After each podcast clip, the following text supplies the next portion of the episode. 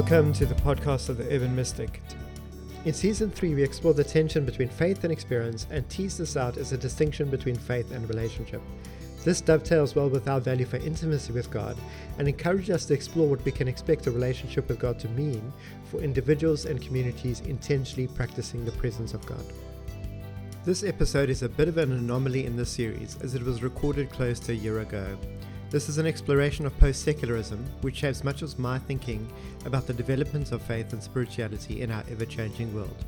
The conversation is between myself, Steve, and Professor Christo Lombard, who was the supervisor for my master's.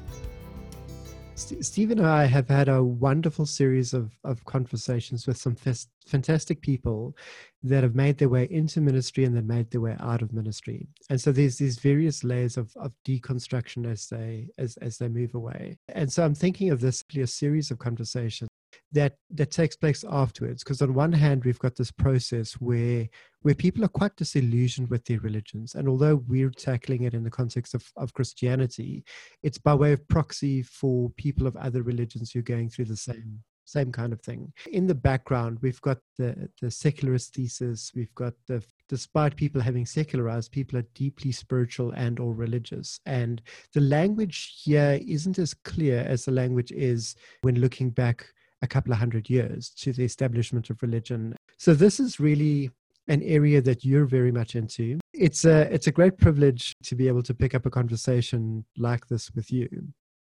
And you help me as well because I'm working on all kinds of projects relating to this. Uh, some is academic projects, some are consultancies that I'll be doing for churches, etc. So you help me as well formulating these ideas more clearly. So my thanks to the both of you, Stephen.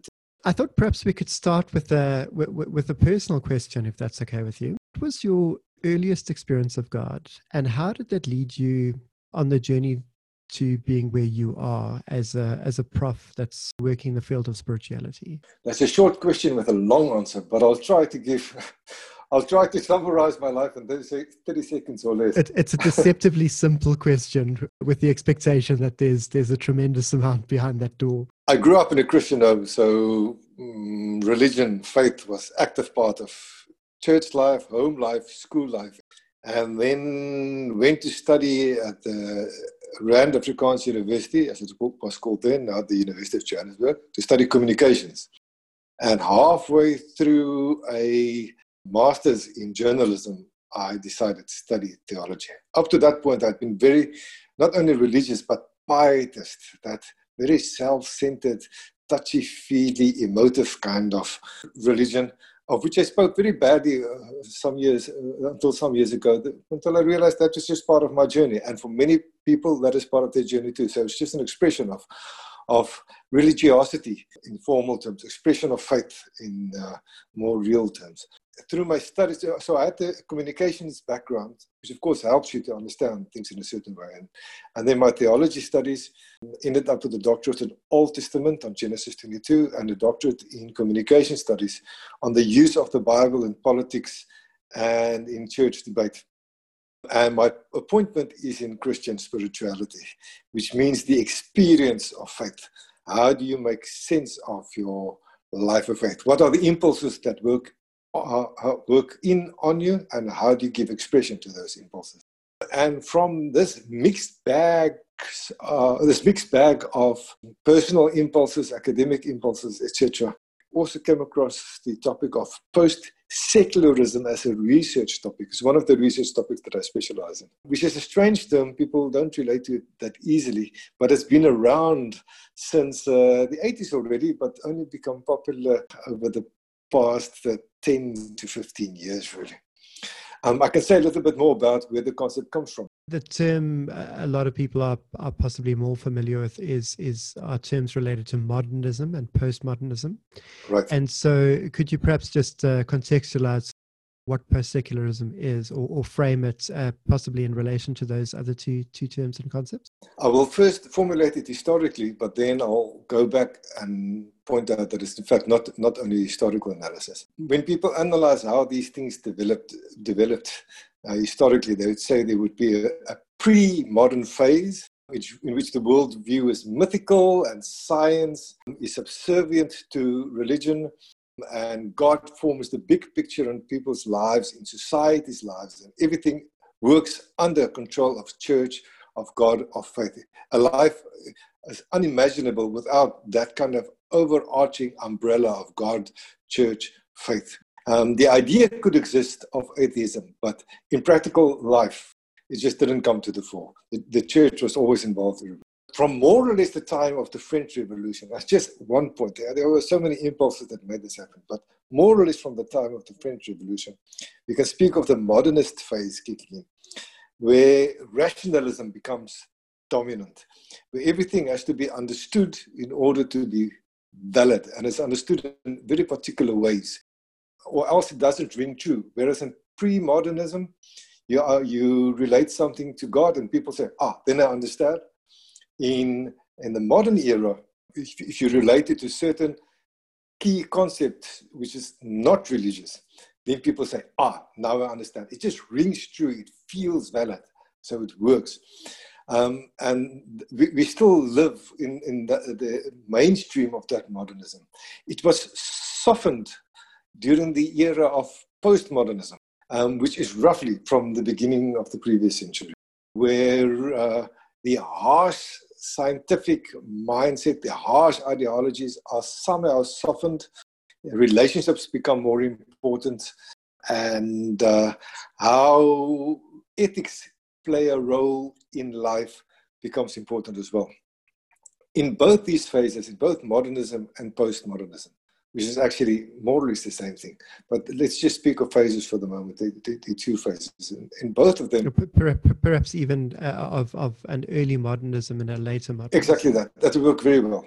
Right? In, in both of these, uh, religion doesn't play a dominant part. In fact, religion is marginalized in modernism because it doesn't fit in the scientific uh, mindset. You cannot prove God. So what you cannot prove uh, doesn't exist. And even if it does exist, then you don't uh, give it uh, space in society. So it should ideally, religion should then ideally play no role in politics, economics, etc. In that understanding of it. In postmodernism, things change.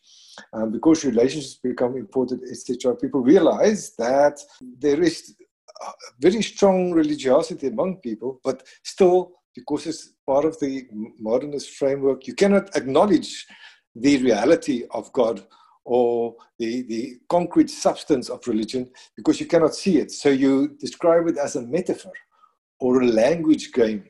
In post secularism, that means after the secularist phases of modernism, postmodernism, in post secularism, we're taking more seriously, and it's a reflex of the thing, it's not planned, taking more seriously, the people regard the faith really seriously. Even if you say you cannot prove God, that doesn't mean for people who believe that they, they think they believe in something that does not exist. Um, that is unfair to expect that of people. People, in fact, believe in a concrete God. In the language of postmodernism, you cannot reduce people's faith to a language game or a, a metaphor which gives them meaning.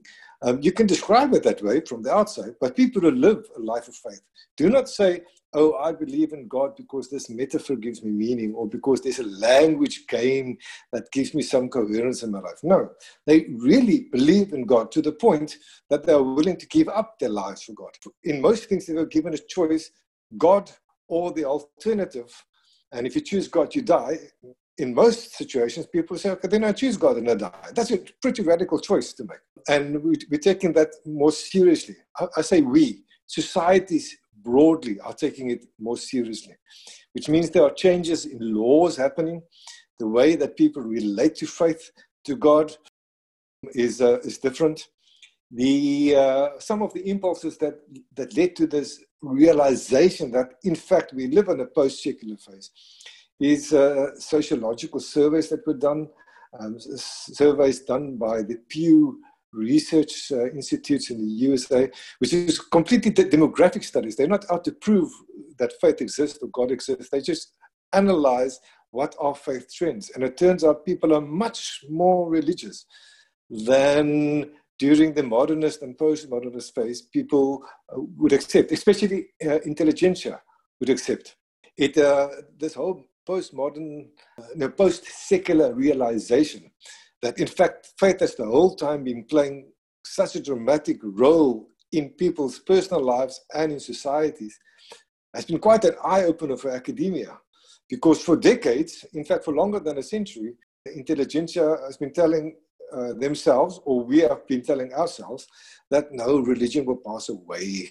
It will become simply historical phenomenon or some obscure small groups. But rationality is such that humans would develop past religion. It turns out all of that stories that, that, that the uh, leaderships have been telling each other was inaccurate. And that's leaderships in academia, in politics, in economic world, in the cultural world. Uh, and re- the reason for that is that they went to the same kind of universities, read the same kind of books, which uh, form a kind of a canon from which you speak. And then the idea is passed on and held very dearly until you realize through your research that, uh, my goodness, faith is not gone. It has changed, certainly. People are not reading Calvinist Institutes on a Sunday afternoon. I, don't know many people who, who, who would admit to ever having done that. That's true.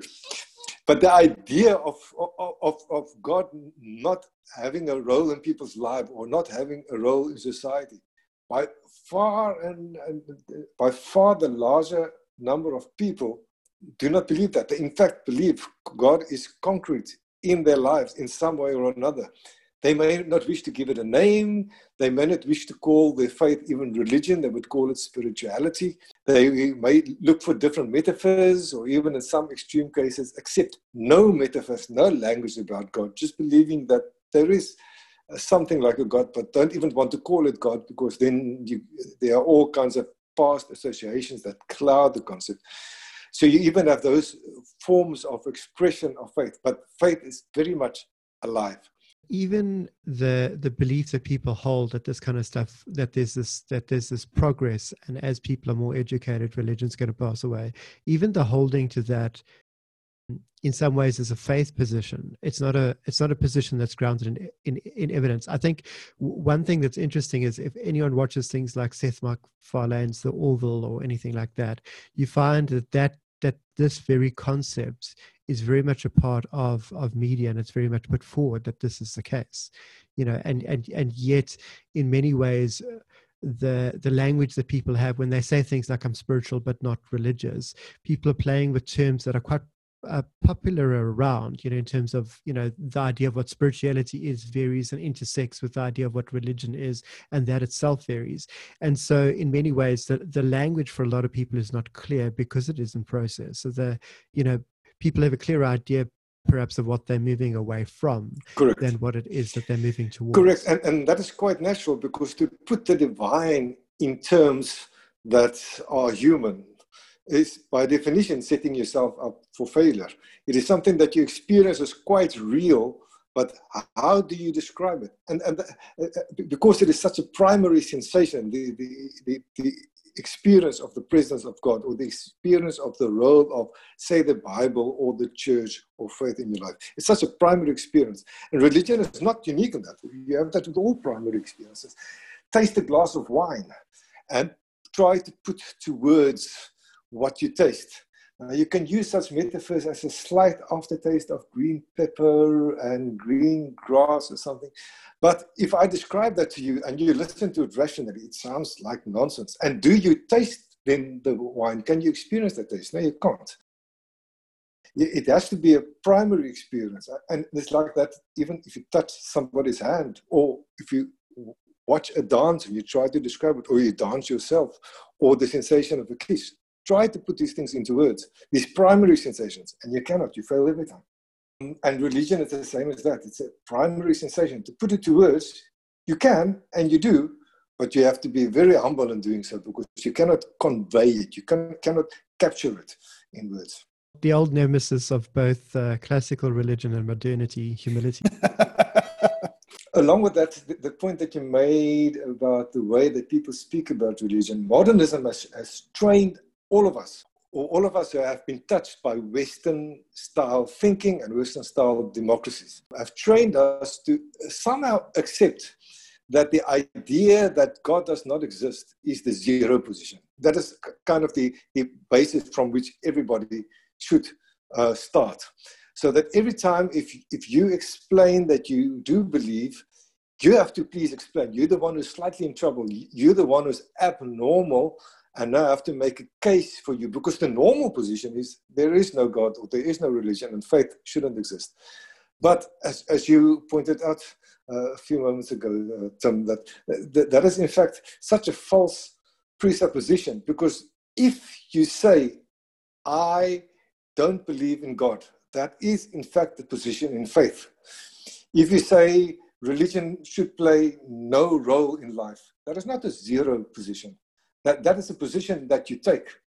You find that in some cases, even from Hinduism, but usually from atheism, that the point is made that no, we shouldn't train children in any religion. We should expose them to any religion until they, say, 16 year old, 18 year old, when they can make these decisions for themselves. All you are doing then is then you're exposing them to this form of religion, that somehow religion should be a rational choice and you should grow up neutral uh, you should grow up free from religion in order for it to be valid. That is a very religious uh, point of view. It's it's the classic conundrum of, of, of someone basically putting forward that the positionless position is a non-position yes. as opposed to the positionless position is a, is actually a position and it's a very value laden, uh, a, a, very conceptually dense position to try to hold to. It's not neutral by any means. It's not neutral by any means, and, and a very good example of that is if I speak and I say I have no accent when I speak. There's no logic to that. It just simply assumes that uh, I, I then assume that my accent is the standard accent, and anybody who speaks differently to me is somehow they have to explain themselves. If I say I have no, I have no accent when I speak, it is in fact nonsense. I do have an accent. It may be the standard uh, accent. I know in my case that's not true. But if I speak Queen's English, that may be the standard accent uh, in some kind of ideal world. But that doesn't mean it's not an accent. It certainly is an accent. The same with faith. If I say I have no, no faith, that's fine. But that is the religious position that you take. If you say uh, religion should play no role in public life, as in France, for instance, the position is strongly held, that is a very religious position that you take. Uh, it is not a position free of religion. It is a highly religious position that you take, and it should be acknowledged that. And what post secularism helps us is to uh, acknowledge this, to say uh, that, that the, the, the uh, little blanket that we covered our eyes with during modernism, to see that, to, to, to think that, that there is a value free position. It in fact doesn't exist. Post secularism exposes a little bit, now exposes completely um, the, these kinds of false presuppositions, that we make peace with who we are as human beings, who we are as society. This is one of those challenging things because we, we like to think in neat blocks and we often train to think in neat blocks that there's there's a neat change over between hosti- uh, you know historical eras related to particular events or dates and you know as people we like to hinge things on particular dates and times and figures and, and that kind of stuff and of course that ends up being a bit of a mythical reconstruction exactly that. you know in, in many ways these these aren't hard and fast eras they're actually phases and they overlap each other. Indeed. Indeed, and, and even phases creates the idea that something wasn't present and now it is present, and something that used to be dominant has, has disappeared. But that's not true. All of these things are present at the same time. It is just that one is more dominant than the other. It has always been the case for as long as, you, as, as, as we have text that there are some people who can launch the idea that God doesn't exist. Um, but that doesn't become dominant. Only in modernism does it become dominant. You, there were always people who had the idea that you can use language as the most powerful metaphor um, to explain anything, but it is only during postmodernism that that becomes the dominant metaphor. So, it, it, whereas in so these are not phases; they are all con- concurrent um, developments with the one aspect smothering the others or pushing the others down, sometimes just a little bit, sometimes quite dramatically. During pre modernism, uh, such a mindset, the divine is always the dominant. Everything has to fit in with the divine will, and we orient our lives fully towards that. In modernism, it changes. In the natural sciences, for instance, we, we look for uh, everything in the smallest possible components. We, we search in order to understand matter we search for atoms and electrons and even the smaller things that constitute that. So the, the smaller we can break things down into, the better we say we understand it. And that makes sense then that in modernism, God falls out of the picture because God is a huge concept. It is too, it is too big for an analysis that goes into the smallest possible constitutive element. You cannot see God there. Well, you can from a position of faith. But if you use a microscope to analyze or a telescope to analyze the skies, you will not see God there because you always look for the, for the furthest reaches, the smallest components that you can actually see. God is too big a concept to be noted in that. I constantly refer to a psychotherapist named Esther Perel. Uh, I don't know if you know her, but she, she talks of the, of the big changeover in society is actually our model of relationships. Now, one thing that we can't see with telescopes or with microscopes is the relational is relationships between very good example. and their relational yeah, connections. Very good example. Yeah, and I feel like in the same way, this this the whole problem of God as a as it presents itself in modernity and and changes. You know the problem of god actually changes from the classical thing you know the classical theology theodicy of you know if god is all good and there's evil then either god can't be all good or god can't be all powerful you know etc etc which i think is a pretty dumb and tried and tested formulation. And yet you still see it as a, as a dominant thing like in um, batman versus superman. You know uh, you know it's it, it's put forward like it's this it's this massive breakthrough in uh, in thinking that the that the arch villain has. But when you think about it, those I feel like those concepts, these old concepts, are constantly being recycled, and that the conversation is not moving on. So in some ways, when when I speak to people, a lot of people are still dealing with with modern ideas and Christian institutionalism and religious institutionalism dealing with with and still trying to adapt to the modern world rather than having moved on towards the postmodern. And in some cases yes they're grappling with that. But but I, I, I hardly have any conversations with people that are grappling with post secularism, and although it's a it's a deep area of interest of mine that I'm I'm loving the journey of starting to dive into, you know, I I love the one phrase that you have where you where you speak of the concept of God being too big for mod, modernism, and I was wondering if you could just dive into that a bit more because it's it's it's so wonderfully encapsulated, and yet for people that are modernists, they go well the concept of God is ridiculous. Why would we even entertain the notion in some ways? And, and in that man, mindset, of course, it makes complete logical sense because you look for the small things and you cannot therefore see, see the bigger picture. It plays out differently in the humanities, also looking for the smaller, but in humanities, you cannot find atoms and electrons. But you look for the smallest constituent elements of, of anything in society. How did this come to be? And therefore, you analyze everything historically. The, the, hard science you know the, the the cosmology you know cosmology i feel is in some ways where things really started you know the ball with the copernican revolution and observational science and that which which meant that the the social sciences were really the errant stepchild you know having to fight the way to actually establish itself to be even recognized as science.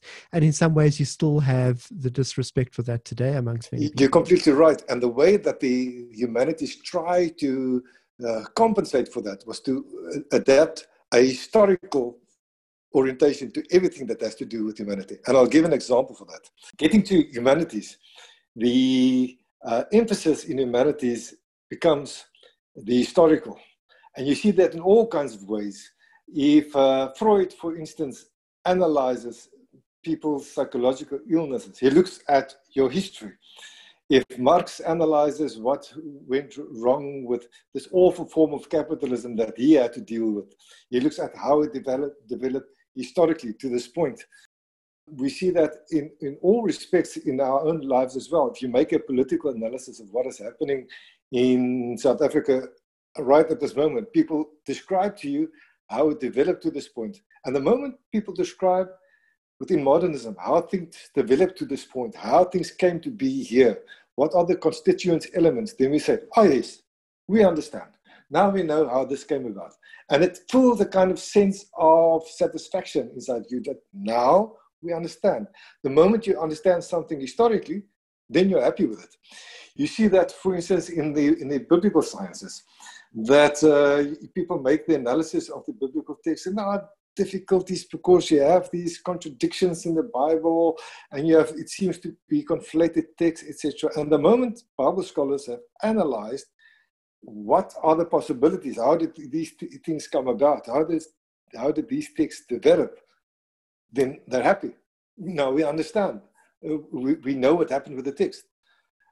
You also, at the same time, understand the dissatisfaction that the broader church could have with it or what, that most believers would have with it. Because now we understand how the text came to this point, but that is not really understanding yet. We still want the bigger picture. But Bible scholars, living from the modernist, working within the modernist framework, have analyzed how this came to be. It fulfills the sense of satisfaction. We now understand the problem in the text, and now let's find another text and we do the same. Whereas people who have a wider frame of reference, who want to know, but how does this relate to the big picture? They want to know, but what does this mean? So, what does the Bible say for my life of faith, or what I should do, etc. So here you see modernism and pre-modernism not as different phases, but as different uh, simultaneous impulses in the lives of people.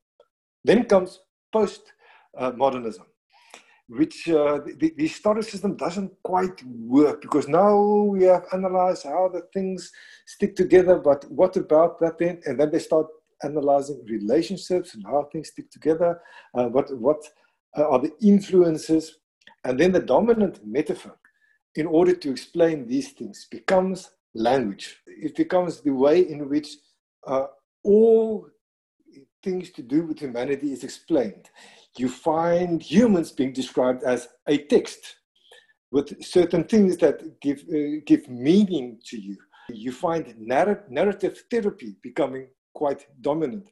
Religion becomes a metaphor or a language game. It becomes very attractive to read uh, the Bible in this way as well. So the, the narrative approach, the semiotic approach, the structuralist approach, approach of reading the text becomes important. You do not look how the text came up to this point where it is now. You take the text as it is now and you look for the interrelationships. Are there other characters relate, relate to each other or are there different words to relate to each other? And so everything becomes a language game within postmodernism. The problem with that is a, a very strong constituent part of postmodernist thinking is that there is no outside referentiality. A text is a world unto its own. If, if you read Derrida, for instance, or the people who worked in the, in the wake of Derrida, uh, you, you find these concept, concepts constantly. It was called new criticism way before Derrida, in the beginning of the 1900s, new criticism and analyzing texts, where the text is a world unto its own. Uh, you see that, for instance, in, in analyzing poetry, that you do not ask the question, what did the poet mean by this? Do not ask the question, what does the word that the poet here used, what, what did it refer to in, in the life world uh, of the culture? You simply ask, what does this metaphor mean within this text? And from there, you draw meaning, and in fact, quite universal meaning. So within postmodernism, uh, the, the basic sense of understanding has moved from the historical to the linguistic. The moment I can explain something in language term as a language game, then people get this innate sense of satisfaction. Now I understand that I've explained it away that there's no there's there's no reality behind it. It's just important to you because exactly that. because you're stuck in you're stuck in exactly that, and, and, and, you don't have to explain why God uh, does exist or doesn't exist because it's just a language game. Of course, the the existential implication for, for you if you are religious is as bad as with modernism. In modernism, basically God doesn't exist because you can't prove it in postmodernism, God is a language game or a, or a identifying metaphor. That is as bad because God still doesn't really exist. It's just a language game. And postmodernism uh, accepts that these kinds of ways of thinking about the divine is inadequate. People do not live like that and also that people don't uh, they don't relate to the divine as though the divine is one singular concept. You know, people in different parts of the world relate to different things, and they almost yes, it, it plays the same kind of role of commitment. Uh, you know, the different concepts of the divine occupy the same kind of psychological right. space. In some places, they even occupy the same kind of legislative spaces and, and roles. You know, across cultures, and, and of course, as other societies modernize, they don't necessarily secularize. You know, we wouldn't look at the the UAE as though it's it, it's not modernizing. Exactly. Turkey Turkey is a good example of that. Except lately, with uh, the past two three years, there's been some uh, interesting politics. Let's put it that way. And but you put your finger on something quite important. One shouldn't think that these ways of thinking, the pre-modern, the modern, the postmodern, the post-secular, is universal. It, it isn't. In Africa, for instance, there was never the idea that religion would disappear. Even uh, in countries which adopted as much of democracy as they did, or adopted as much of communism as they did within Africa both of which philosophies, both of which political systems uh, classically do not recognize the presence of the divine. But Africa nowhere got rid of the idea of God active in society or of the metaphysical uh, disappearing from society.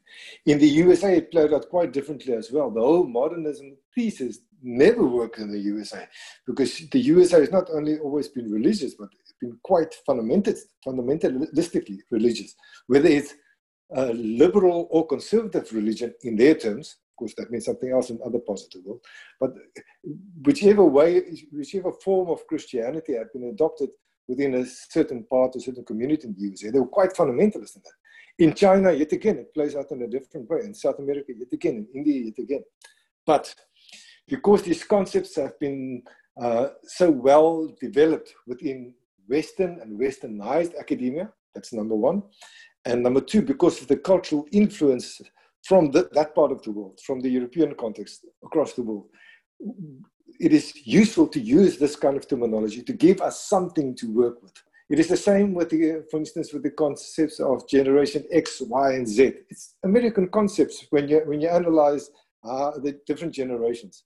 But the fact that it is so well developed means that you can use it. For instance, in South Africa, we realize it's not the same things, uh, different characteristics. But now at least we have something concrete, well developed to work with, rather than airy-fairy concepts which are very difficult to put to words. One specific culture, in this case, the, the European and the, and the post-European, uh, them developing that has has enabled others to understand generational change and cultural change and cultural progression.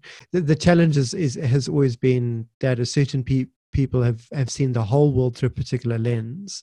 You know, if we go back to colonialism and decolonial decolonization, that kind of stuff. But even that is, it's like a, it's an historical antecedent to to where we at. We can we can appreciate those contributions within their context without allowing them to completely determine and speak as though they're the they're, they're the only window that anyone can see things through, and that they're somehow universally true. Precisely, and and even if you want to reject it completely if you want to throw a stone away, you have to pick it up first.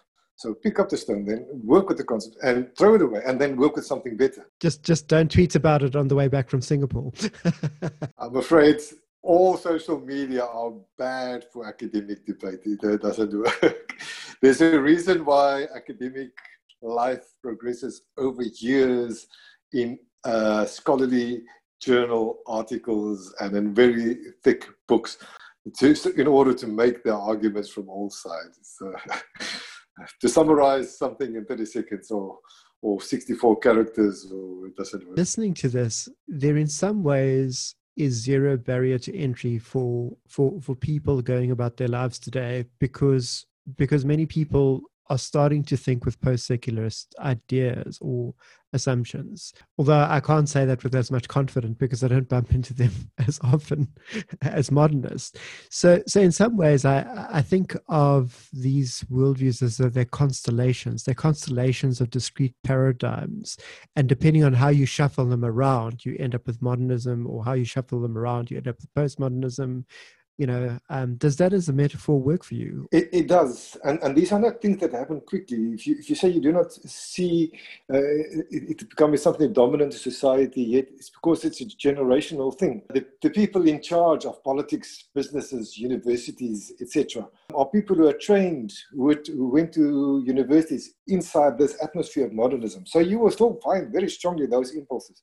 But the people going through the systems now and uh, for the past 10, 15 years, they sense these things differently. So in 20 to 30 years, they are the state presidents, the CEOs, the vice chancellors. Uh, so then you will find different ways of speaking about it. The, the, the idea, for instance, which is thoroughly modernist, that theology has no place at a university because the university is a place of rationalism and theology is clearly not rational because you cannot prove God. That's typically the rationalist mindset. You still find that in university.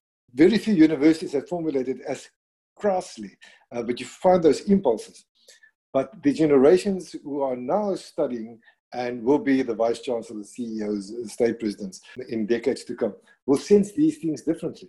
It, it, as I say, it won't be a return to anything where, the, where religion dominates, but it will be an idea where all expressions of religion, religion, or no, let me rather say most expressions of religions, will be welcome. It doesn't mean atheism will disappear or the anti religionist impulses will disappear. In fact, numerically, they will grow and this will be mostly amongst the intelligentsia. We know that numerically, simply demographically speaking, numerically, the number of atheists in the world are set to grow. But they will they grow slower than the number of believing Christians, believing Muslims, for instance. So the proportion in the world of atheists becomes smaller. This is simply demographics. This is not uh, missionary work or trying to convert people. This is simply how things will play out over the next uh, five to six decades based on how they have played out over the past three or four. So the world is certainly becoming more religious and at the same time more conservatively religious. People hold on to their faith more dearly, which brings, on the one hand, churches will be very happy to hear that the world is becoming more religious. On the other hand, they will face other difficulties. At, the moment, if you speak to churches and they say, What's your most challenging aspect, they would say secularism, because people think religion is stupid or shouldn't happen or whatever. And, and the church leadership are trained into that kind of debate. They can have that debate very well. But the debate is completely different if you're having it with people who acknowledge that their atheism is a religious point of view. If you have that with a Jewish person, with a Muslim, with somebody who finds the greatest meaning in esoteric crystals, for instance, that debate is different. It is then not the survival of religion, it is which religion and how religion and which spirituality is healthy. The discussion on what is healthy spirituality and what is what is bad spirituality. That's almost impossible for us to have.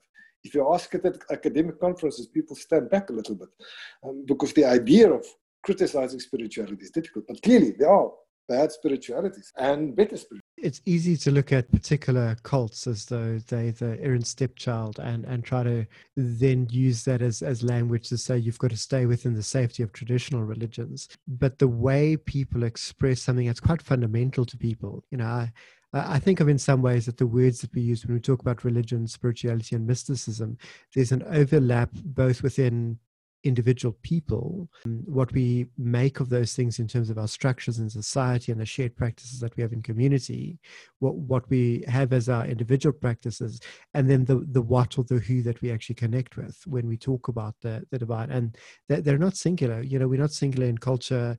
Whatever the transcendent is, is not singular expressed in a singular way around the world. You know, and so in some ways, I, I find that there's there's perhaps even a reductionism within modernity that although they want to put everything under the microscope, they also want to reduce everything to a singular explanation. No doubt, you're correct. When you say earlier that that history is a base understanding within modern era and that within postmodernism it becomes language, what are the signs pointing towards in terms of what that is for post-secularism? If you have to reduce it to one, of course, in all these cases, if you reduce it to one, it's very reductionistic, but it gives you just something to hook everything onto. It does give us a map. To, it's a bit of a cheat sheet for people like me. A cheat sheet is a very good expression for this. What we see more and more is a language of experience. And it's quite individualistic at times, but it can be communal as well. Uh, it is not necessarily that it does away with the social aspect. Perhaps more relational. Relational, certainly, but it, it, it, the way people experience it, the, the, the way it makes them feel is highly important. It is not that it fits with the language game uh, or with the language metaphor. It is not that it is historically ex- uh, explained and therefore people buy into it. It is because it makes sense for me, it gives me meaning in life, a sense of belonging. that becomes the base criterion. That experience becomes the base criterion for being acceptable or not acceptable. You can see, you can use the, the term truth, that this is therefore truth. It resonates as truth. But the, the term truth has all kinds of connotations that makes it difficult to use in this context. The idea of experiencing my faith, that becomes the, the, the core criterion. And it's not only faith, it, it is everything. You, you, see it already in the language people use to market tourism. Come and experience Crete. Come and see it, not come study the, the, the, the history. Where, where are your roots? No, it's come and experience the place. Uh, restaurants market themselves as food experience. You find that in all kinds of marketing talk because marketers are very sensitive to picking up terminology that resonates in society. It's part of their job. So, in some ways, if we simplify it, we would go history, language, experience as as almost a, you know a, summary terms for for massive paradigm changes. Correct. When I think back as well, and this this is perhaps slightly off script of, of what we've been thinking, and you know uh, perhaps some of the stuff that you you want to contribute here, but you know the, the the first council for parliament of world religions is only around about what was it 1893 something like the top that, of my head? And it's it's the first point where where where, where people from different religions in a sense as a as a big historical get together kind of go oh my goodness maybe you've got valid experiences and and we've got valid experiences what do we make of the differences and in some ways a lot of western people traded their ethnic and religious identity for eastern religious identities and then you almost end up with with the new age within the West as being a let's import these ideas and put all these different things that we all experience to be true together. And in some ways, I think of them as a as a precursor towards postmodernism, not just as an idea, and post secular spirituality, not just as a as an idea or phase, but almost a a new culture you know so so so i'm starting to think of it and I, I don't know if i'm necessarily correct in this but i uh, but I speak as though I am often. So please correct me if I'm if I'm if I'm going way off here.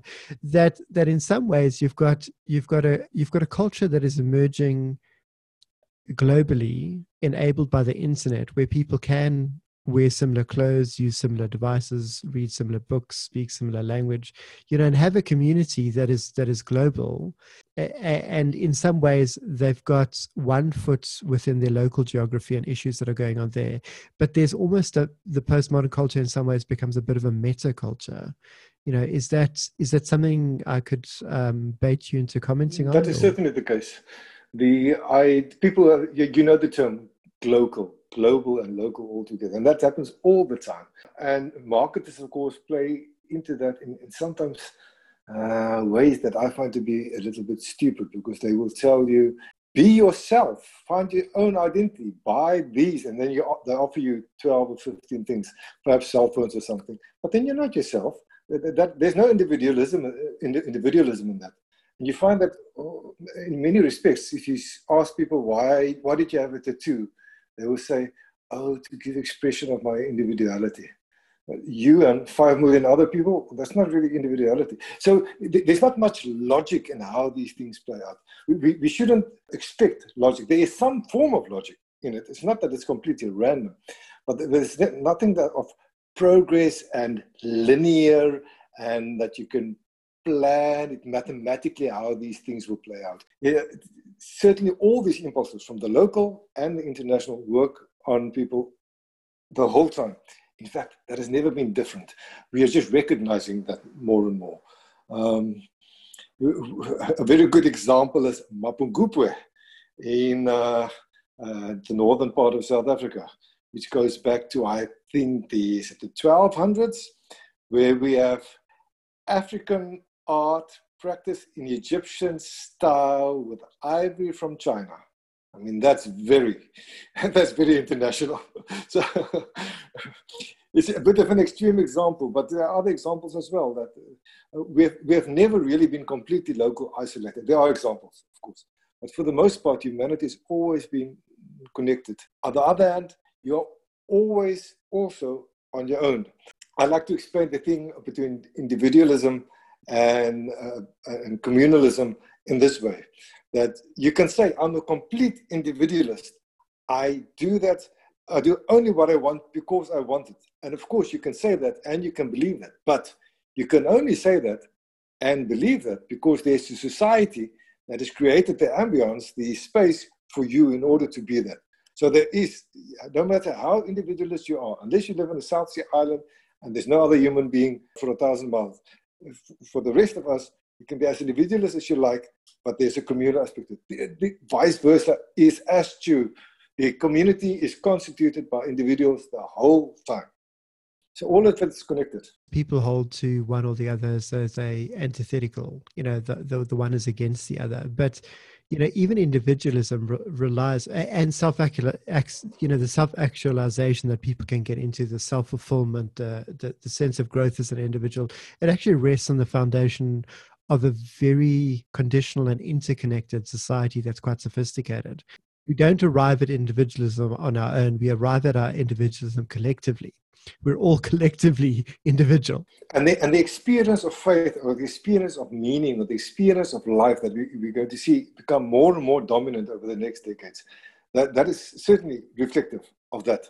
I already pointed out that it, it will be different for the, how churches communicate, how Christians communicate into this world, because it's no, you don't defend yourself against any longer atheism, but now you have to speak into a multi-religious context. There's also a negative side to it that you also find more muscular expressions of religious, religiosity, traditionally called right wing. Um, whether that's a correct term, a good term, I'm not sure. But you will find more and more people, uh, as they become religious and conservative religious, will say, I will do this because the Bible tells me so. And it's fine if you decide you want to not eat pork and not wear clothes that are of mixed fabric if you want to go that far down the line. But the moment you start forcing other people to do it, the moment it becomes an idea, ideology that hurts other people, there comes some danger. And the examples of the clothes and the pork is, is, is uh, a little bit tongue in cheek. But the point I'm making is that the churches, religious bodies, universities are going to have to deal with this as a problem. That people are going to be perhaps overly confident in their faith, overly confident in that the way they do things is right, and therefore everybody else should be doing that too. In order to mediate that, to, to channel those kinds of impulses, which can be quite dangerous, both for the health of the religion concerned, no matter which faith you belong to, but also for the societal health, living together in peace and harmony. So these are the negative things we have to see coming as well. Yeah. Well, I, I feel like in some ways there's a there's a bit of a changeover. You know, if I think back to conversations that I had with people 20 odd years ago, it, everyone was was grappling with the with the Eastern notion of of illusion. Yes. and and these days people speak much more about reality as in present reality, what they can presently experience. And in some ways, that is that is coupled with people giving up on classical religious institutions and that. But but interestingly enough, in doing so, it's almost like they can reclaim a language for God and stay atheist, or they can reclaim the language for the real or the present or experience right. without having to go, we're perpetuating those old traditions. And in some ways, that's one of the big changes and the big grapples for, for religion is this interplay between what the individual experiences as their reality and whatever mm you know whatever come next in terms of their yes. practice? I'm finding or at least what one of the things that i'm frustrated with or conversations that i'm trying to have with people that are you know they're unclear. People it's almost like people that are trained by the institution are trained as you mentioned earlier to deal with particular questions. These present questions around post-secularism the changes where people are going you know what's emergence to society they're not trained for and the way of dealing with it is to gaslight it you know to to reject the conversation rather than to be open to it. And you see that in europe where classically almost all political leaders have been trained into this kind of thing that religion does not fit into public society.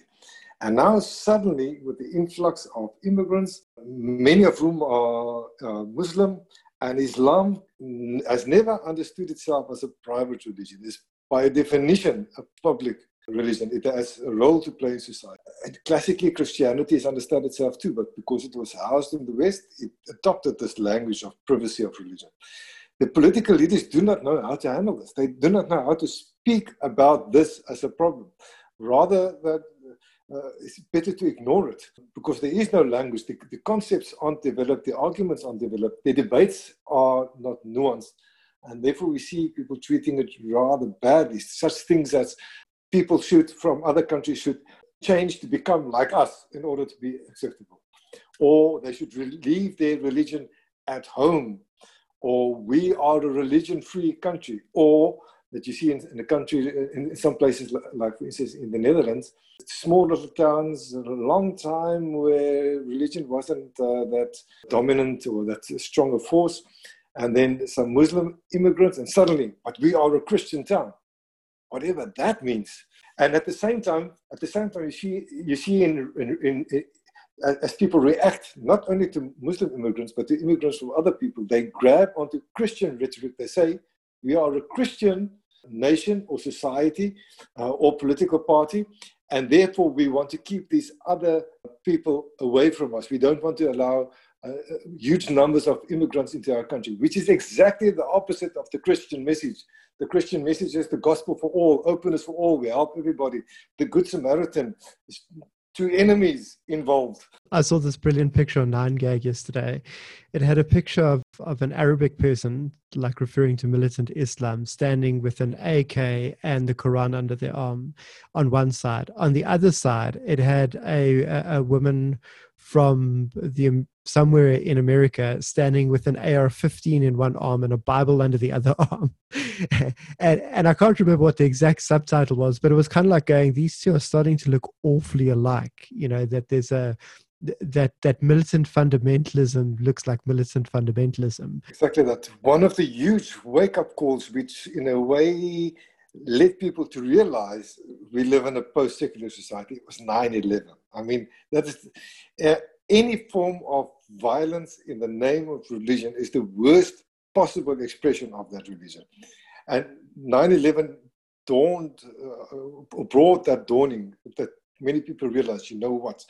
And even if you say, no, it doesn't affect me, every time you pass through an airport security check and all those machines, etc., if you pass it, that's 9 11. That was religion that caused it. As I say, a bad form of expression of religion, not the Islam part is bad, but the violence part is bad. And we're going to see that with Christianity more and more. In fact, as we speak about this, yesterday, the uh, famous cartoon in Paris, the cartoon uh, publisher Charlie Hebdo, which was bombed some years ago, they republished the uh, uh the cartoons Oh, those uh, those those drawings of of Muhammad. Exactly. That was yeah. initially pub- they were initially published in Denmark, and the court cases are uh, started running this week in France. So, in order to commemorate this, the uh, the publication republished those cartoons. Wait for the debate to ensue. Already, the, the French president has stepped in and he said he has nothing to say about this. He says, he says it is not the role of the president to speak about freedom of expression. This, this is a publication which has its own point of course, he's completely right. Presidents shouldn't have such an influence. No, no political leadership should have the influence on freedom of speech, on what could be published. What he did not say a word about is the religious dimensions, because he doesn't see it. Is a secularized France. He doesn't see the religion, religious dimensions at play. I'm not making a plea that those cartoons should not be published. I study journalism. I'm all for free, for free press. One of the things to grapple with always, you know, in understanding any sociology or anthropology is the difference between your visible and your invisible markers and boundaries. And so, you, you know, when trying to make decisions about what my, my, my kids watch, I, I, I, I, I ignore some of those, you know, SNV, LP, you know with age restrictions and and and and then make up my own mind and others i respect it just because i know where it's coming from and i've got a felt sense of that and, and in some ways as a as a as a western person western secularized person I, can speak of myself as having faith but the foundation of my culture is more secularist um, I disagree with you. I disagree with you because as you say this, you say you had a felt sense of it. It is your experience. So you experience yourself in these things, but the, the fact that you can relate it primarily to how you experience these things places you subtly within post-secularism. I, I, I, I, totally I totally agree with you there. So so and I think this is one of the difficulty things in, in using in using language is I'm I'm actually trained to think of myself as a secularist when I'm not.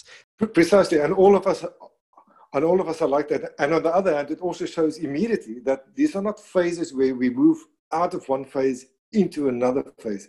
It is not like that. All these impulses, the pre-modern, the modern, the postmodern, the post-secular, are all in our minds, in our beings the whole time as we try to make sense of this thing, life. What I was thinking of by referring to those those age restrictions when it comes to movies and educating my kids is that is that unconsciously, it's almost like I've I've got a similar kind of thing on on the inside of my front door that when I open the door and I step out, I'm stepping into a society that's got particular boundaries like that, but they're not visible. And so, so I think what's very difficult for Western people, I was, I was talking to someone commenting on exactly that kind of stuff with the the militant fundamentalism. And she goes but i don't care what religion they have. They're, they're allowed to have the religion that they want. And i my response was was to counter that to go you don't care in the sense that you do care in the sense that you want to allow them to but what you mean by that complete it means something completely different to them. Because for them it's not just an ethnic and a religious identity it's a political identity as well and and and what we've got is is we've got uh, almost like western secular and post secular values and ideas that is quite at odds with these non-western ones and we've got this tectonic clash between cultures and ideas that is becoming increasingly relevant what what post-secularism mm, leads us to do, what the impulses guide us to do, is to recognize things more closely for what they are. In the same way as Freud had led people to accept that sexuality is part of everything. And the same way as Marx has led people to accept that money is part of everything, and Foucault with power is part of everything. Post secularism leads us to accept again that religion is part of everything. You see it the whole time. You may not recognize it, but you do it the, the whole time. You have it in innocent expressions, such as the nurse in the hospital, you call her sister. Why? Because they used to be nuns who called each other sister. So you, you, you read the newspaper religiously. Does that mean only on, on Christmas and Easter? No, it means regularly every day, every week. Uh, so in, in such simple things, we see already that religion is alive, at least in the language that we use. We also see it in other ways. That comes back to a word you used earlier. You used the word religiosity, which is which is one I, I struggle to define because the way it is used is it's a quality or an aspect of what it means to be a person is almost what you what you're pointing to. When we've been talking to people with with season two of our podcast, we're talking about the transition from institutional religion to people reclaiming this religiosity as part of their identity. And this experience of, of God as real apart from the institution. And yet we've still got this this paradigmatic clash between it must be institutional and must be legislated. You know for, for someone to be a christian or in a christian society let's legislate these classical religious things as opposed to no we don't need to legislate it that way. Uh, the classic formalization uh, formulation on that is uh, Believing Without Belonging, Grace Davie, British academic, uh, wrote about that. Believing Without Belonging. Uh, and, it, and Derridian Religion Without Religion. Yes, yes. And churches have difficulty with that because churches like people to come to the church, join, beyond membership list, be part of the progress. Then we know where you are in your life of faith, somehow, vaguely. Whereas uh, that kind of thing, we should make peace with it. That that the churches won't disappear, but much of the lives of faith of people happen completely independently of the church. And, and interestingly enough, to to be a part of the church and to be drawn in is to be drawn into the history. Yes. And in some ways, that goes back to that modernist yes. paradigm. If you are in continuity with this history, then then we you've got an explanation, you've got a grounding, you've got a place. Yes, and and many people don't want that. Number one, number two, many expressions of religiosity, of faith, is in fact unknowing continuation of these expressions of faith. I'll give two extreme examples. The one is uh, quite famous in the uh, music world. You find the classical rapper uh, with the misogynistic lyrics, violent, racist, and what does he wear around his neck? Uh, bling diamond cross. Giving expression to some form of religion. Here's another one. Uh, where I am with them. And a juxtaposition, possibly, of uh, of capitalism as a religion and self-sacrificialness of Christianity as religion and you can read it in all kinds of ways, but, but you, you cannot deny that there is some kind of expression of religion, at least an impulse from religion that creates that kind of jewelry to be regarded as cool by somebody who, who is uber cool and perhaps fits none of the classical virtues ascribed to Christianity. I mean, with the violence and the, and the, and the sexist lyrics, etc. Another example I live in one of the two countries in Europe which compete with each other for being not only a-religious but slightly anti-religious. These two countries are the Czech Republic and Estonia. And Estonia, because the church never had a, had a role in the founding of the country. And after communism, when people in fact went back to church because it was something new to do, the church churches handled very poorly. So the, uh, society is by and large not only a-religious but slightly anti-religious. Yet I have yet to meet a society where I hear so much about Jesus. Not Jesus um, and, and, and about God, not Jesus and God as uh, forms of expression or uh, in praise or worship, but as swear words. Constantly, in every second or third sentence, you can hear the divine names being used in crossways, uh, in, in crass ways if your go-to swear word is still a religious swear word, then you have something. I mean, there's some reception of a religious heritage. If you, if, if there was no shock value to to these religious terms, you would not use it. So there's still some kind of perception of religiosity. Blasphemy works only if there's some kind of emotive response to it. If I, I'm angry and I say, Zeus. People would look at me strangely because uh, we don't have any sense of the holiness of Zeus. But if I use the word God or the name of Jesus in such a way, then there's at least some kind of sense. So, my point about these two, not only a but slightly anti religious country, is they're not. Religion is alive and well, not in the way that the churches might prefer it, not in the way that you will find in a Hallelujah song, but the religious impulse is here, and that's part of the the value of post secularism, that we realize the impulses of religion are around us and in us and through us the whole time. Let's acknowledge it, like Foucault and Marx and Freud helped us to acknowledge other aspects of our lives. Let's acknowledge that faith is here and we don't see any, any future without it. I like the way you, you, you're phrasing that, that it contextualizes amongst other contributions that have just become normalized. They it's just a part of us, whereas this is not yet a part of us. It's not yet a part of how we think in general. It will take time. It will take time. It's uh, uh South Africa is a highly religious country. In South Africa, you sit in a bar having a beer. Uh, you tell somebody I'm religious, they move away. You tell them I'm spiritual, they move closer. Um, it, it, it, but there, there's some kind of resonance for religion. If you do that here, the moment you mention religion, people move away. You mention spirituality, people move away. They do not want to do it. There are religious people. The church is not inactive. Alternative religions, new religious movements are here the whole time. But the moment those people leave the room, the other people talk badly about them. So you you find these different sentiments about or receptions of religiosity, but it is not as if it is nothing. If a specialist on the economics of Mongolia in the 12th century enters the room or leaves the room, we don't speak about them because there's no emotional resonance, there's no experience or feeling that this was somehow touched on a nerve. So religion is still something. These things like religion don't disappear.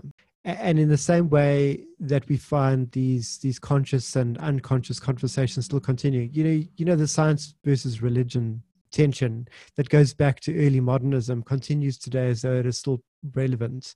And and i keep bumping my head against it uh, and fortunately talking to a lot of people where it is no longer relevant they don't they don't actually have a, a, tension between those things anymore. But but when we look back you know from from the position of, of, post-secularist understanding the ideas of modernism the ideas of postmodernism do they still have the place? Do they disappear? What about pre-modernism? You know we've got pre-scientific mindsets. These things never disappear. All of them all these impulses have been present the whole time the one is just more dominant than the other. You find that uh, uh, with highly intellectual academics, for instance, who do everything according to the book, and I don't mean the good book, I don't mean the Bible, I mean according to the, the, the textbook on biology and on physics. And then they read every Sunday what this from the what the stars predict about the coming week maybe a slightly joke, which is interesting. But so the impulses are there. All of us have this. We, we should not expect the species Homo sapiens to be rational in any respect, whether you're a religious or anti religious or whichever form of religiousness you are on the continuum that exists. Uh, you should not expect people to give logical expression to that the whole time people co- coherency the whole time making sense is not part of who we are as a species as humans. We already have that in the writings of paul that i, I do the things that i uh, that i don't want to do. And you, you have that in your own life. Sometimes you call it sin. You can have that with people who are extreme rationalists who reject every form of religion. And then every sunday they come together to mm, to help each other to formulate this better but it's every Sunday, and they come together, and there's an introduction, and somebody makes a lecture, and there's a question time. It sounds like a liturgy. One of the, uh, as people realize that religion is not dead, it's around us all the time. You find more and more that religion becomes a metaphor for describing normal aspects of life, such as the political scene, such as literature. We already had it sometimes, uh, some time ago, that people would describe going to a rock concert, similar to going to a revival meeting, a religious revival meeting, or going to a sports event. Um, there's the holy food of the hot dog and the coke, or perhaps the biltong and the naartjie. You sit in the assigned position. There are songs to sing. Um, you stand up, you sit down. Uh, there are heroes. There's somebody who leads the whole thing. He has a little whistle in his mouth. Uh, you see these repetitions of religion everywhere. It doesn't mean all of these are expressions of religion, but they are certainly at least parallel to religion. And post secularism helps us to see these parallels more and more. In, in some senses, that's coming back to the thing of, of going religiosity is an aspect of people. And so you can be a card carrying, Bible burning atheist, you know, as, as, as anti religious as they come but your beliefs exhibit religious behavior and they they've got the same characteristics of religious commitment and as a faith position etc etc and, and, there again I, I i try to be gentler these days because i you know in my youth i used to fight with a lot of religious people especially at this jesus thing. And in my in my later years i've I, i've i've encountered a lot of atheists and given them similar bats because they're exhibiting religious beliefs but they don't see it perhaps post secularism, there's a lot in the language of it that's going to enable us to appreciate this dimension within, within what we are as people, and then basically the range of it as well, from dysfunction to function. If, if religion means nothing to you, then you devote no attention to it. You go about your life. If you see the church, you walk by, by the architecture doesn't attract you. you if you hear Handel's Hallelujah, I think, uh, don't even notice it. If you listen to the American Hot 100 and 40% of the lyrics of the songs have reference to religious themes, then it passes you by. You, you don't even notice it. Then you live a life which is, call it religion free. It, it doesn't speak to you, it doesn't touch you, you give no expression. That is one thing. Other other hand, if you write the one book after the other against religion, then you're involved with religion the whole time. You may do it as a missionary crusade because you think religion is bad for humanity and part of your calling, perhaps a bad word, in life to, to destroy religion, but you're still devoting your time and, and your energies and making a life and perhaps good money even from writing about God, church, faith. A good example in South Africa is the most influential rock group, Fokofpolisiekar. That is simply the name of the band. Hugely influential. No band has drawn larger Afrikaans crowds than them. No band has had more spin offs from them, had greater influence in, in, the musical style, in the lyrics, in the way lyrics and, and tonality fit together, and lyrics and tune fit together. Nobody has been more influential. When they put together their CD of after 10 years of the 16 greatest hits, 15 of the 16 songs were about religion. Against religion, saying how bad religion is, bad mouthing religion. But if those are your most popular songs over a decade and you are so influential, you cannot say that religion is nothing. If religion was nothing, you would be singing about love or flowers or about war or about more serious topics. But if almost every song is about religion, then religion is important to you. You don't, don't escape that. And what post-secularism, post-secularism helps us to recognize is these impulses, that they are alive and well. The one thing bands like that bring together is experience. They, you know, and they give people handles for experience and expressions. Certainly. You know, music plays a plays a role for people. So, so if I think of that, if we bring the the conversation to the to those three uh, phases that run in parallel and in sequence and exhibit all those wonderful things of the stages of grief of how you know you go back and you hold to all three at once etc etc and we think of of the the pre-modern the modern the postmodern. What does this change in mindset mean if we if we think of terms like life reality god bring that together to experience we're changing our thinking from going let's just understand religion in its historical context its historical roots with perhaps the assumption that that the experience of god is not available today you know like many modernists many modernists can be deists and and and functional atheists even as christian believers. You know we, we change we change across the postmodern and they go well it's just a language game. It's just a meaning that you have from the language that you use the image or the symbolism that evokes a change in you. There's not necessarily a person or reality or anything behind that. This change over to the post-secularist language what are the implications for that for us thinking about the reality and the non-reality of god? On the normal day-to-day life accepting that religion is a normal part of life. There's nothing exceptional about religion. Whether you believe or not believe that's not the question because if you don't believe that is an expression of religion too expression of faith too. But it's a normal part of life such as loving such as eating such as sport such as uh, uh, going for a walk. Religion is just a normal part of life. There's nothing exceptional about it.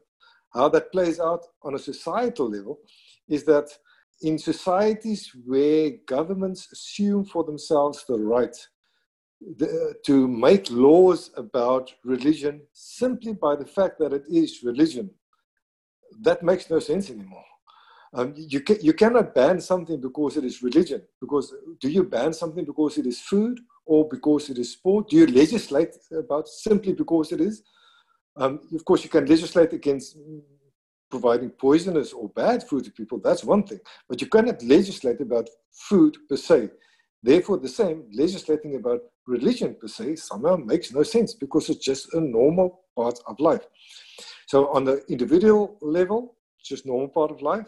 On a societal level, the way laws, politics, etc., play out, out, but also on the metaphysical level, that we can recognize completely that uh, the uh, reality of God is such that it is real. It is not something that doesn't exist. God is not something that doesn't exist, or it's just a metaphor.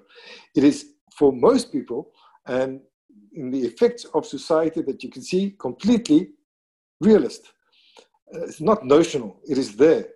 You can trace yes, the modernist in me, you can trace the impulses from religion and how they play out into human rights and then have an effect on the laws which give me a ground to stand, stand on when I stand in the courts or when I speak to policemen, who I am as a human being, that you recognize these things for what they are. The, uh, there, there, are a few ways to say that. And, and different uh, influential writers have said this in the past. One way of saying this is that it has been clear, become clear from history that if you take away God from society, God from people's lives, you do not replace it with people believing nothing. You replace it with people believing old. So that's that's the one way of formulating it. We see that a little bit with with modernism that because the religion proper, as it used to be understood, disappeared. Uh, no, not disappeared. Was suppressed from public society. It was alive and well under the under the uh, blanket, but was repressed from public society.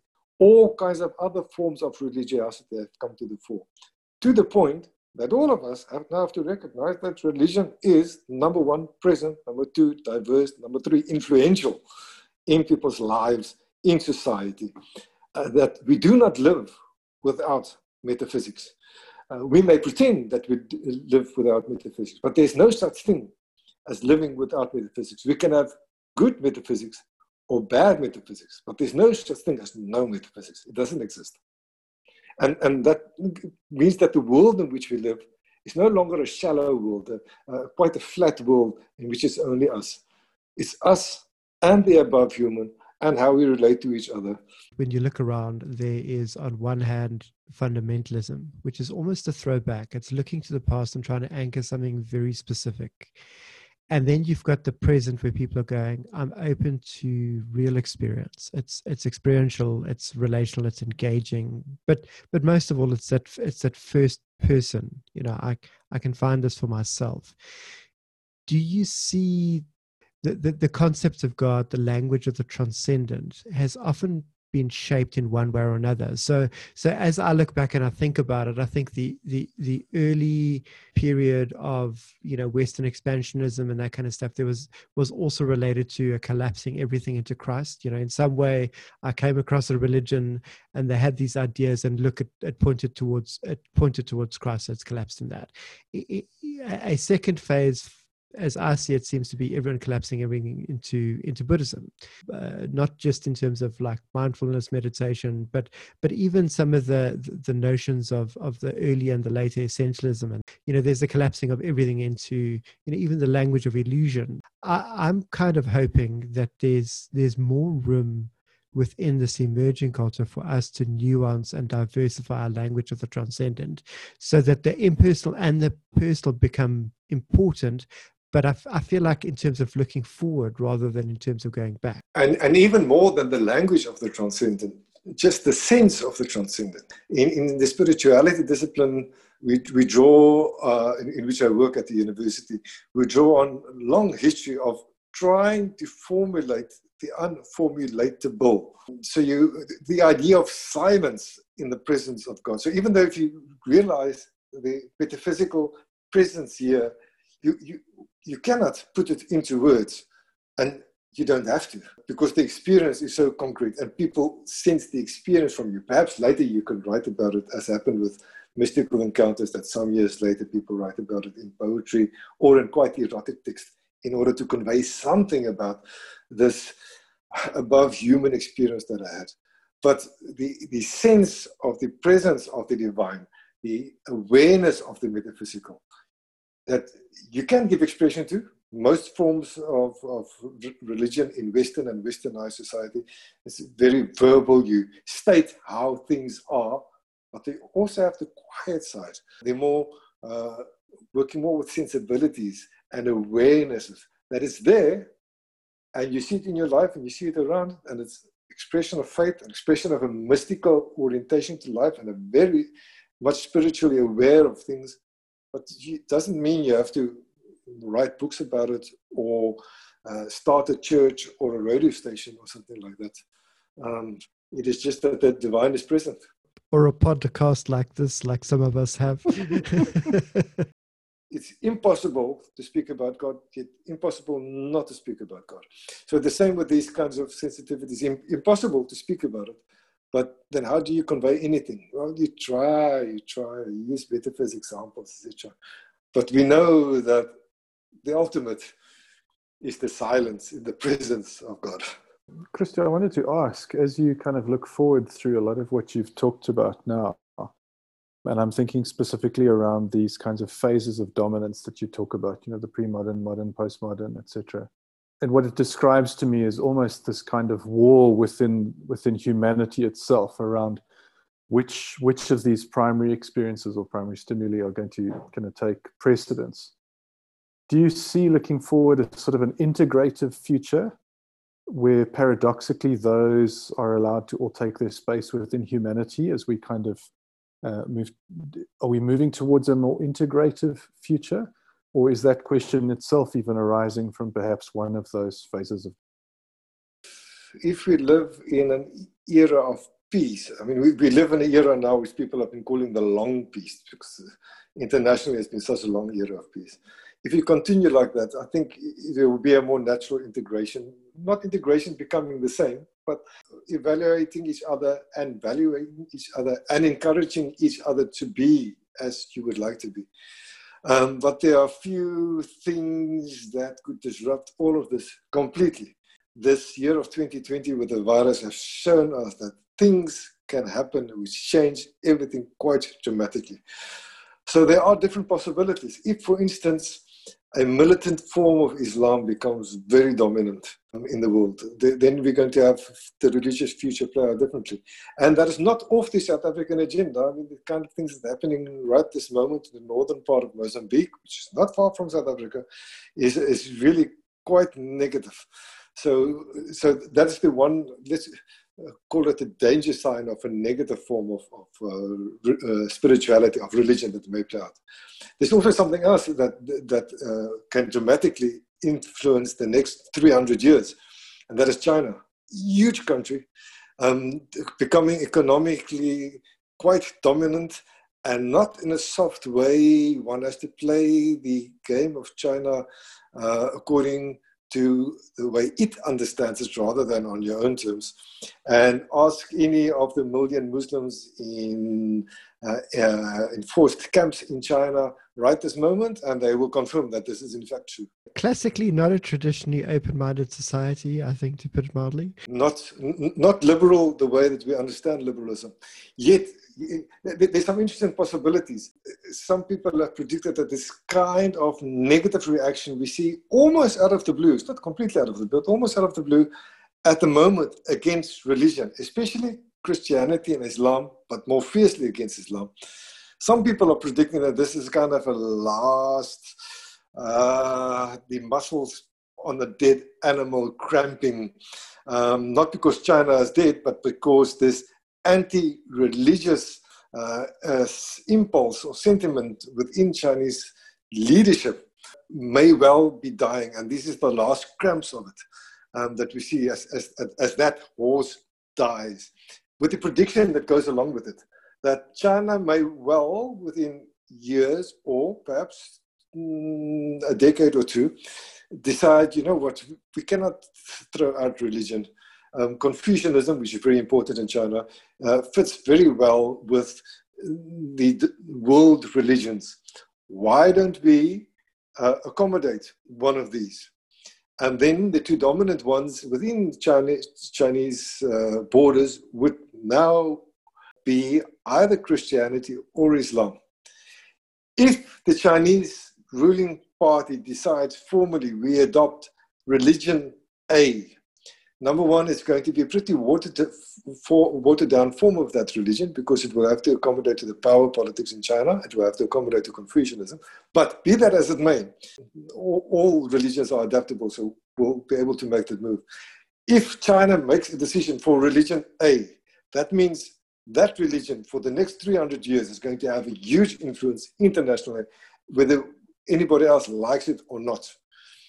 Um, so that's another kind of unpredictable factor. If it happens, as, as some people have started to predict that could happen, that influences everything as well. The way that religion will play out. Certainly, the Confucianist influences will spread across the globe, along with the cheap packet of uh, of children's toys that you buy. I formulate t- tongue in cheek, but these influences will come. So that will change things too.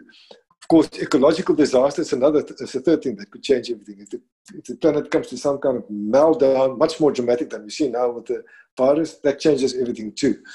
Um, so we, we, you cannot predict the future 100%.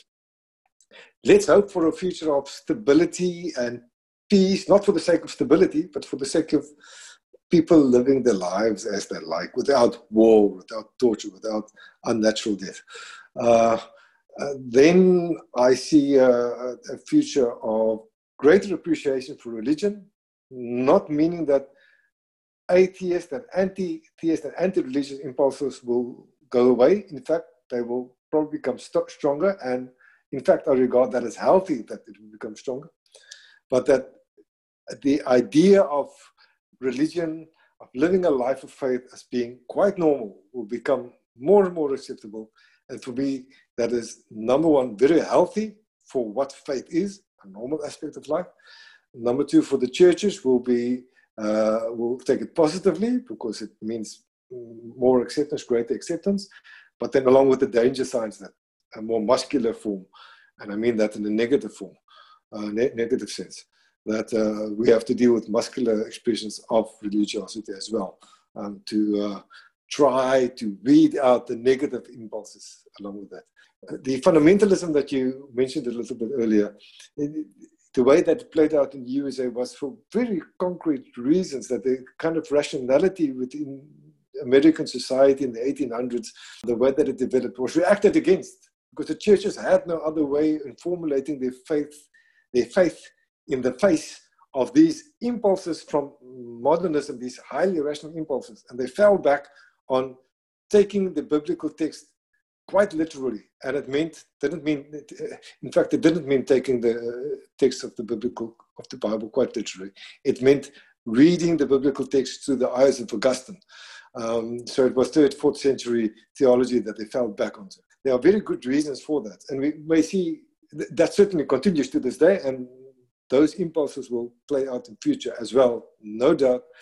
Um, and it is part of our uh, work, our calling as people trying to think through through these things, to engage with that, to try to steer it. We cannot steer people. That's an awful formulation. But to try to analyze it, perhaps help make society and societies better so that the most negative impulses of religion and the very most most negative is violence to try to that's brilliant i like that too much to say i'm afraid it's a uh, 10,000 thoughts in how long have we been speaking? About an hour. So. Well, it supports your comment earlier about uh, the thickness of textbooks, etc. If you're going to actually rigorously uh, embed yourself in something rather than uh, just having sent us a tweet. So I think that's uh, highly appreciated. This is an opening discussion. Now, I'm hoping one conversation among many that we're going to have on on this as a podcast around around this. Uh, um, for me, that would be fantastic. For me, this is very positive. Thank you. So we're just scratching the surface in some of these things. I feel like there's so many there's so many different trajectories and rabbit holes to pursue off this as a as a as a, as a subject. You, are completely right, and you can choose the, the smallest of them and write a whole dissertation about it and still and still then you haven't said everything about it you, I, I, might just do that. So I, I, see the gauntlet laid. Thank you very much to the two of you. I appreciate this very much. Thank you so much for your time. We really appreciate it. Thank you so much. It's a real privilege to have you join us for this.